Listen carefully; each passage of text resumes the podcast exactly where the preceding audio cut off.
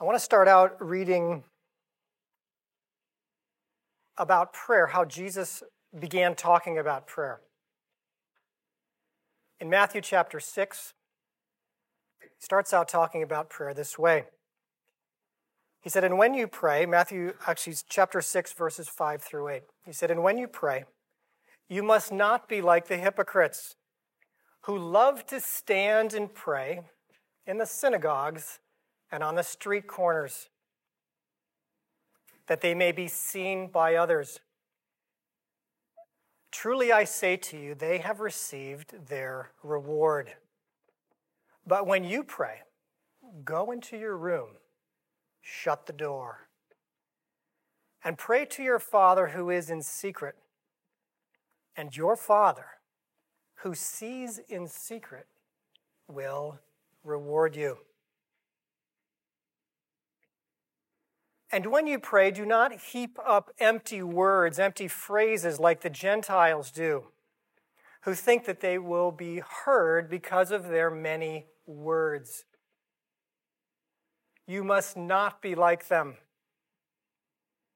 For your heavenly Father knows what you need even before you ask Him. And then he goes on to say, when you pray, pray like this. And he goes into the Lord's Prayer. Now, why would Jesus talk about how not to pray before he talks about how to pray?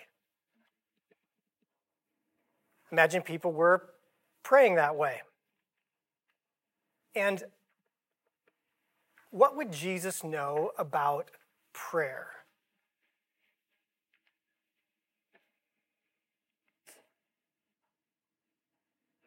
He's probably 30, 30, 31 years old at this time. He has an interest in prayer. Most of us see him as a 31 year old, 32 year old. What was he doing before those 31 years? Where was he? What was he doing? And what is he doing after those 33 years he was on this earth? I think he has a very big interest in prayer. I would imagine he spent a lot of time listening to prayers. He says things like, I and the Father are one. If you've seen me, you've seen the Father. He's very, very close to the Father, who is listening to a lot of prayers. It's very clear from what he's saying here that not all of the prayers are sweet incense to him. So we want to take note of that. Hypocrites, by the way, love to pray. Hypocrites love to pray. So, how can we not be like them?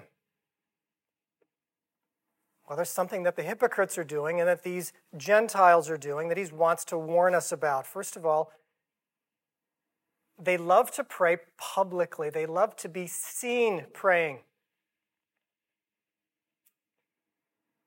He's contrasting that by saying, when you pray, go into your room and shut the door. Is your public prayer different than your private prayer? Are your public prayers longer than your private prayers? If they are, let's make a note. Let's make a note. Because we know something about the brain that gets engaged when there's public prayer. When you're in a prayer group and it's your turn to pray, and people's eyes are on you, it's a chemical called dopamine that's released into the brain, and you actually like it. And so it's very possible that you go on longer than the attention spans of the people around you. I don't think I'm the only one that has noticed that. And I want to caution you, I've never heard anyone else speak on this, but I just, as someone who knows about the brain and knows about people and knows about the Word of God and what He wants, it's very, very easy for us, very understandable that you would go on longer than the attention spans of the people listening to you. The goal of you praying publicly, I would imagine, would be to get agreement where two or three are gathered and agree, I will do it for them. We have promises like that in the scripture. So we want to make sure that if we're praying publicly, one of the main reasons is so people can agree with us. If you go on longer than people can agree with you, I don't know that you're doing them or yourself, or maybe not even God, a favor. Those can be done privately. Just suggesting no hard and fast rules here, but I want to bring something to your attention that obviously Jesus, before he tells them how to pray, he tells them how not to pray. And the dopamine that's in your brain from when you're praying publicly may not be working in your favor. I suggest people pray for about a minute.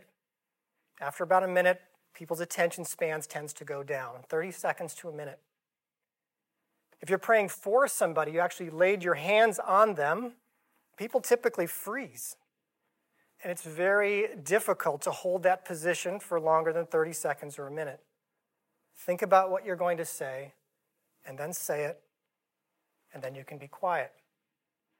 And if it's a group, you can go around as many times as you want, but you can keep your prayers shorter. You can get the agreement you want in the group, and you can do everyone a favor as far as their attention span.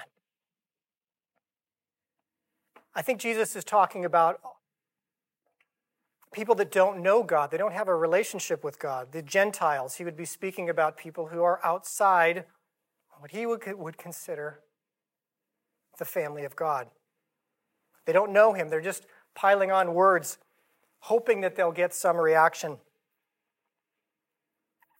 He wants a relationship.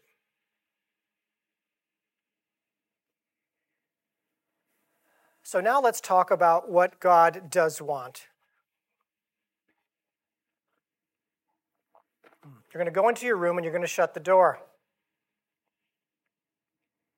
The one thing that we don't see the hypocrites doing or the Gentiles doing, we hear a lot of talking going on, but what don't we hear? Listening. They're not listening. If this is a relationship, there has to be talking and listening. Well, if we're going to listen to God, I mean, does He want to speak to us? what evidence do we have that he wants to speak to us, that we can rely that if we're going to listen to him, he's going to speak, that we can we can spend the time listening because listening is harder than talking. Listening is much harder than talking. And if we talk about the way the brain works, listening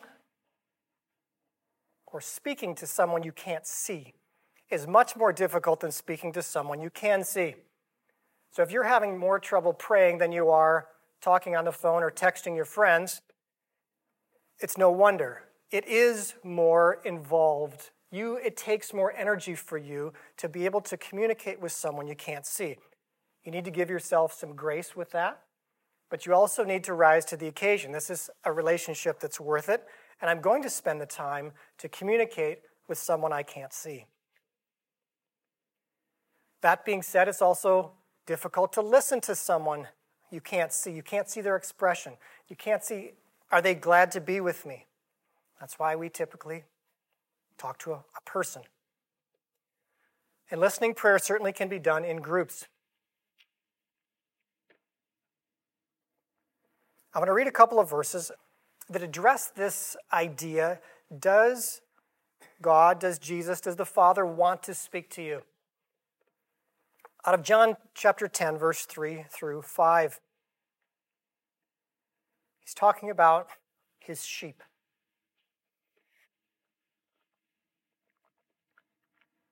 He says, The sheep hear his voice, and he calls his own sheep by name, and he leads them out. When he has brought out all his own, he goes before them, and the sheep follow him, for they know his voice. Sheep follow him, for they know his voice.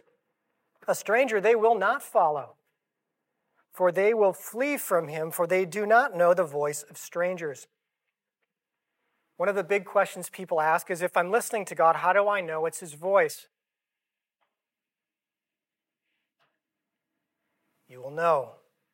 My sheep hear my voice. If you are in the family of God, if you have received Jesus as your Savior, forgiveness of your sins, you've been born from above or born again, Jesus lives in you, you are one of his sheep, and you will hear his voice. You will recognize his voice, and you will also, he says, recognize the voice of the evil one who is going to try to speak to you. He's trying to speak to you all the time. You have competing voices.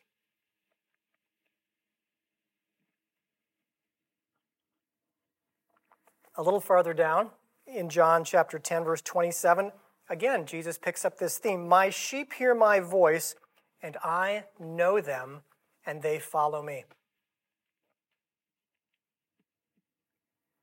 My sheep hear my voice. I know them, and they follow me. So we're listening for his voice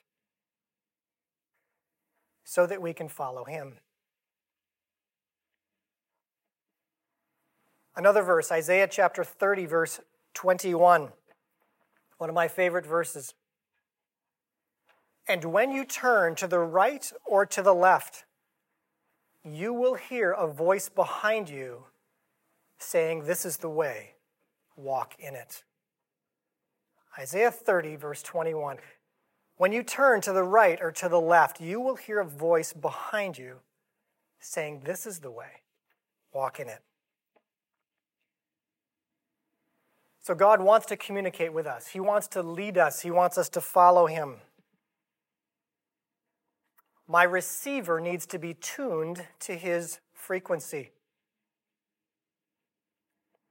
There are radio waves, television waves all through this room. No one has a radio on. We can't pick them up. We want to be tuned into his frequency. He's communicating with us, and we want to get our receiver tuned.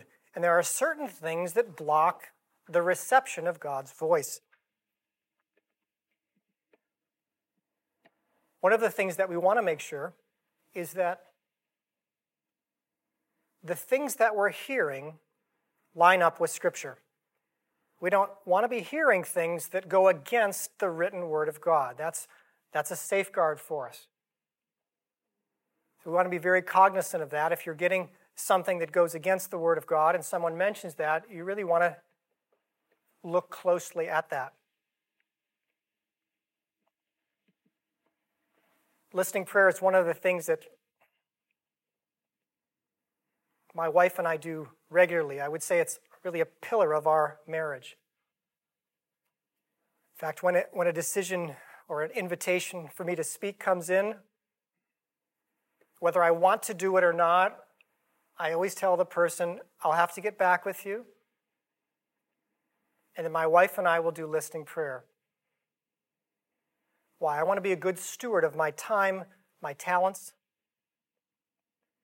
and not just every time uh, I, I, get a phone call, I up and run uh, because I get dopamine because, as I just mentioned, people are listening to me.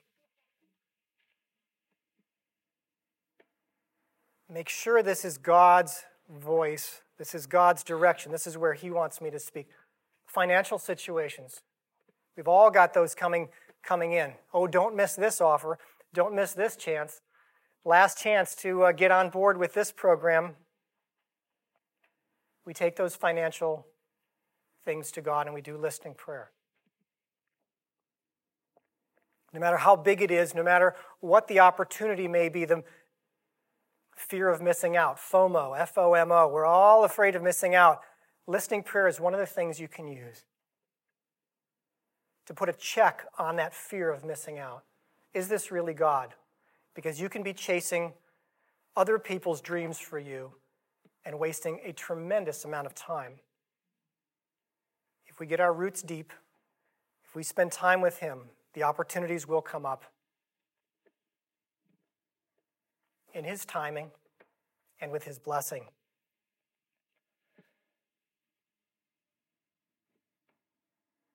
A woman recently contacted me and wanted to spend some time on the phone with me. She asked, I'm interested in the spiritual things. I like what you're talking about. How can I know more? And I said, I recommend you start reading the Bible. Start with the book of John. Start with Matthew. Whatever you feel you need to know who Jesus is and what you're getting into. Pray before you read, write down any questions you have, but start with the Word of God. So she read the book of John. She had a, a tremendous experience with that. She then said, I, I want Jesus to be my Savior. And then as she was going through Matthew, her relationship broke up. She was in a relationship uh, with a man who did not have faith in God. Said, I tried that. I don't want that. That's not for me. So she called me. She called me and she was crying. She was upset about this relationship breaking up. There were some things about it that felt a bit like a betrayal to her. And I was comforting her, saying, I'm, I'm sorry, that must be really, really hard. But when I comfort people, I want to make sure that it's not just me comforting them. I actually want God to comfort them. So, my next question to her was this I wonder if Jesus knows how you feel. Why don't we ask him? And she said, Well, how do I know what I'm hearing is the voice of Jesus? I said, Well, what do you hear? She said, I heard yes. I understand how you feel. I said, Well, that lines up with Scripture. You've just read the book of John. Does Jesus know anything about betrayal? Oh, yes, she said. I think Judas, Judas betrayed him, and, and Peter, Peter too. I said, Yeah, yeah. He knows about betrayal. So he can validate the feeling you're having. Now let's ask him this question Does he have anything he wants to say to you now? Let's just listen. And again, she said, Well, how, how do I know they're not just my, my thoughts? I said, well, What did he say? He said, I will never leave you or, or forsake you. I am always with you. You know, she hasn't gotten to Hebrews yet, where those words are written. I said, that, that's him. That's him. You know, he sounds like your voice, he sounds like your thoughts. It's how he communicates to you, but you have to learn to recognize that's him. You are hearing the voice of God. He's very personal and he's speaking to you. He is speaking to you. And then she went on that, that night and kept reading. I think she was in Mark and started reading, and she, she texted me a verse. She said, This verse speaks to me. I think he's still speaking to me. and I said, Yes, he is. He's always speaking to us.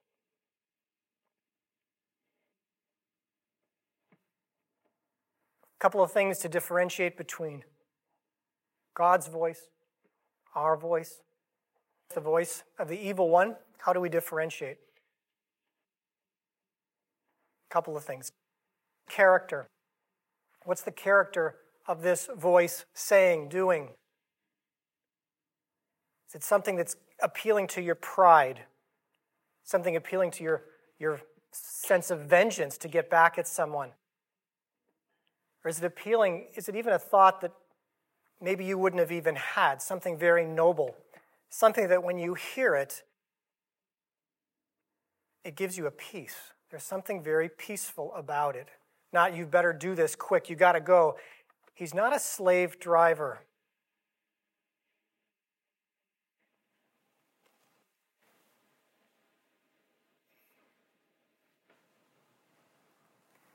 Glamour, popularity, fame, fortune, quick decisions, don't miss it, appealing to your pride. That would be the voice of the evil one. Someone who's trying to build a relationship with you or help build your relationships with other people, like having you talk to them, apologize to them, bless them, pray for them. That would be the voice of God.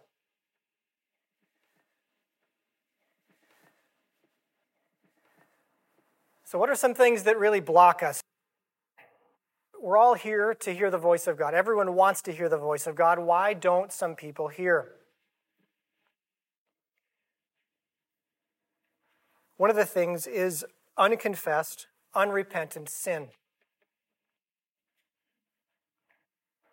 If you can imagine your child, you told them not to do something and they did it. You told them not to eat the cookie, they ate the cookie. You said that they're not going to be able to have cookies at, after dinner if they eat the if they eat the cookie. And the child basically says, It's not my fault, not my problem. And runs away in their room and slams the door. Now, you want to communicate with them, you want to comfort them, you actually want to be close to them, but there's a block. Your child who has unconfessed, unrepentant sin or disobedience, it's very difficult to comfort that child. You can try. The child actually would like you to comfort them, just give them what they want. I want you to think of how it would be as a parent how difficult it is to comfort a disobedient child who is unrepentant. And as we look to God to say, God, I want to hear your voice, I'm listening to you. If there's unconfessed, unrepentant sin, it's very difficult to hear the voice of God. Often because he told us to do something or not to do something, and we've been disobedient and we've never made that right. And it could be years and years ago. We knew we shouldn't do it. We did it. A relationship, a financial thing, a job, or whatever. We shouldn't go to that movie, that party. We went, and we've never come clean about that, saying, God, you know, you told me not to go. I went. It took me a week to recover. I'm sorry. You were right. And when I decided to go, I actually quenched the Holy Spirit. Very serious.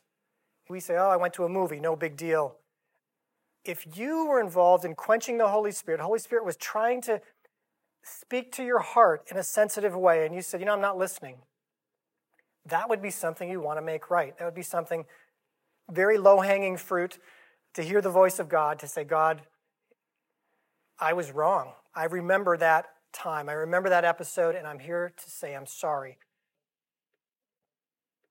I confess my sin. You're faithful and just to forgive me and cleanse me from all unrighteousness. 1 John 1 9. First thing to do. Second thing, lack of faith. Sometimes we just doubt we can hear from God. Other people hear from God, super spiritual people, but I don't. That may be something you want to say right now. I read the verses My sheep hear my voice, and they follow me. And maybe you can say, I want to hear your voice, God. Maybe let's say that together. I want to hear your voice, God. I am your sheep, and I will hear your voice.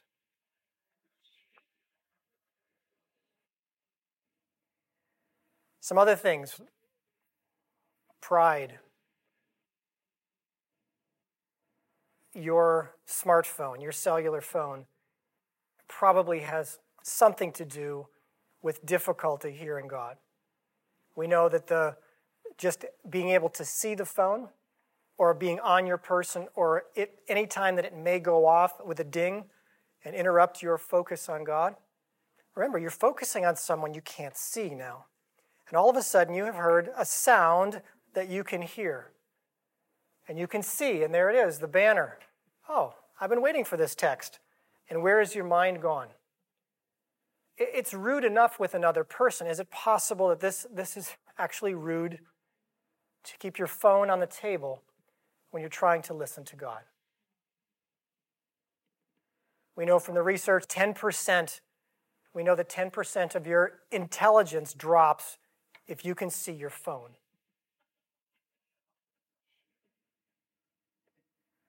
Because in the background, you're thinking, at any time, the call, the text, it could come in, and you have a divided allegiance.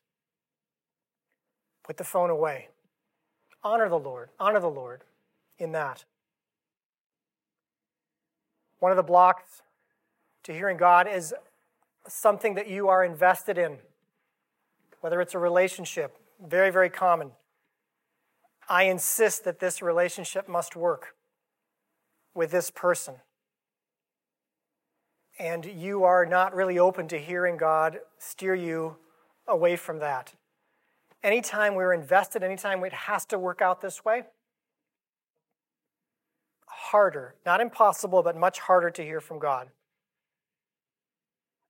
He may actually have to bring someone else along that would tell, give you that message, someone who loves you, but you may not hear it directly from him. But he has other ways to get it to you.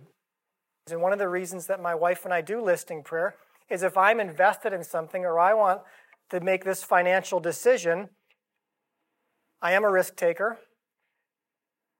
She would be able to say, you know, I don't think that's the right way.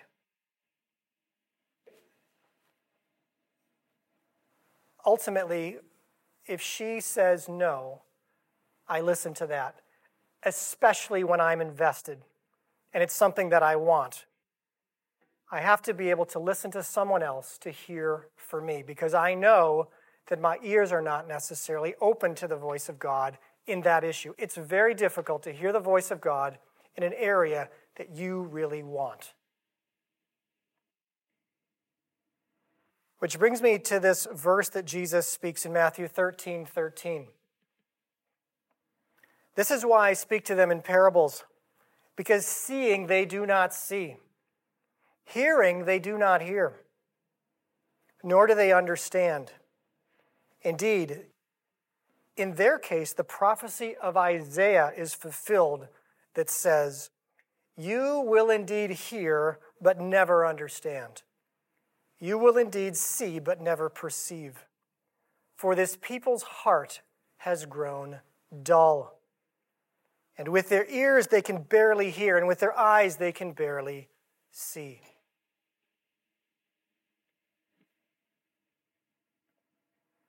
We are so used to looking at screens, electronic screens, that our eyes have grown dull to seeing in the spiritual realm. You know, you have five physical senses, you also have five spiritual senses. I don't know if you recognize that. Jesus is obviously these people can hear. They're not, they're not all going deaf, they're not all getting hearing aids. They can hear, but he's saying you're not hearing spiritually anything. Your ears are dull. In the Hebrew, the word is fat. Their heart has grown fat. Fat in that culture has something to do with riches. And here we are in the, in the United States fatness, riches, movies, videos. What are you filling your mind, your heart, your imagination with? Has your heart grown dull? So, we want to tonight start opening up this avenue, seeing with our spiritual eyes, hearing with our spiritual ears. There's also evidence in the scripture that people have eaten the scroll you can taste in the spiritual realm, sweet and then bitter. There's smells of incense in heaven. Touch, taste, smell.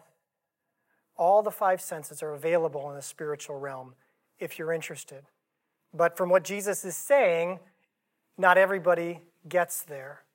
Not everybody wants it. Not everybody is willing to do the work. So I'm going to stop right there because we're going to do our first exercise now. And the first exercise, the first exercise is going to be we're going to remove any blocks. So you can take your little list, and I'm going to give you a few minutes. So before we get into actually listening prayer, I want you to spend some time with God, praying over any potential blocks going through your history and just doing some business with Him. I'm going to give you three or four minutes right now.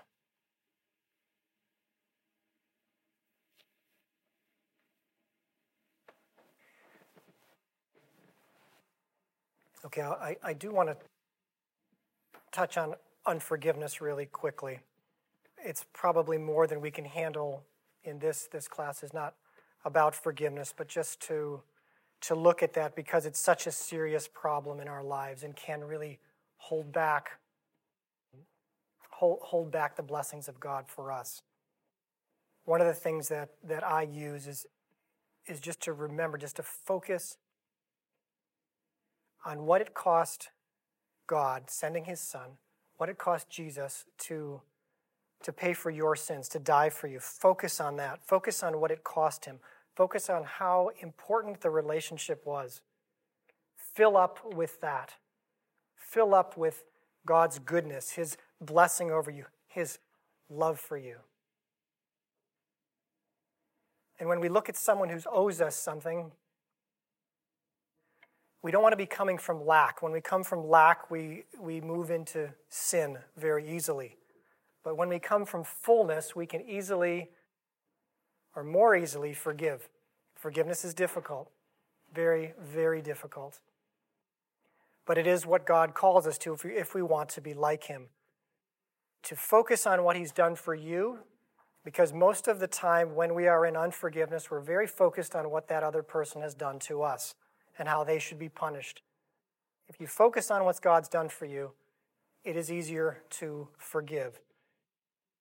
And forgiveness is not necessarily reconciliation. Forgiveness is just saying, I set them free. I cancel their debt to me. They don't owe me anything. They don't owe me an apology.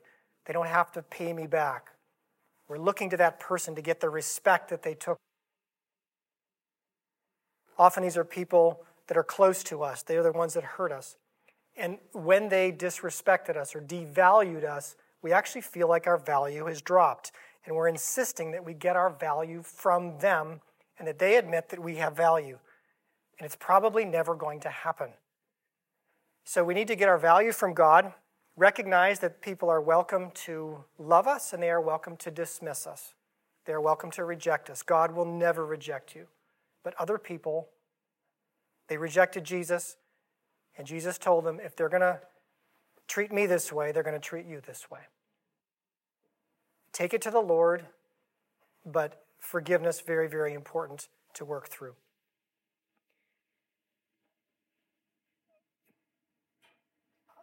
I want to read this passage out of 1 Kings 19.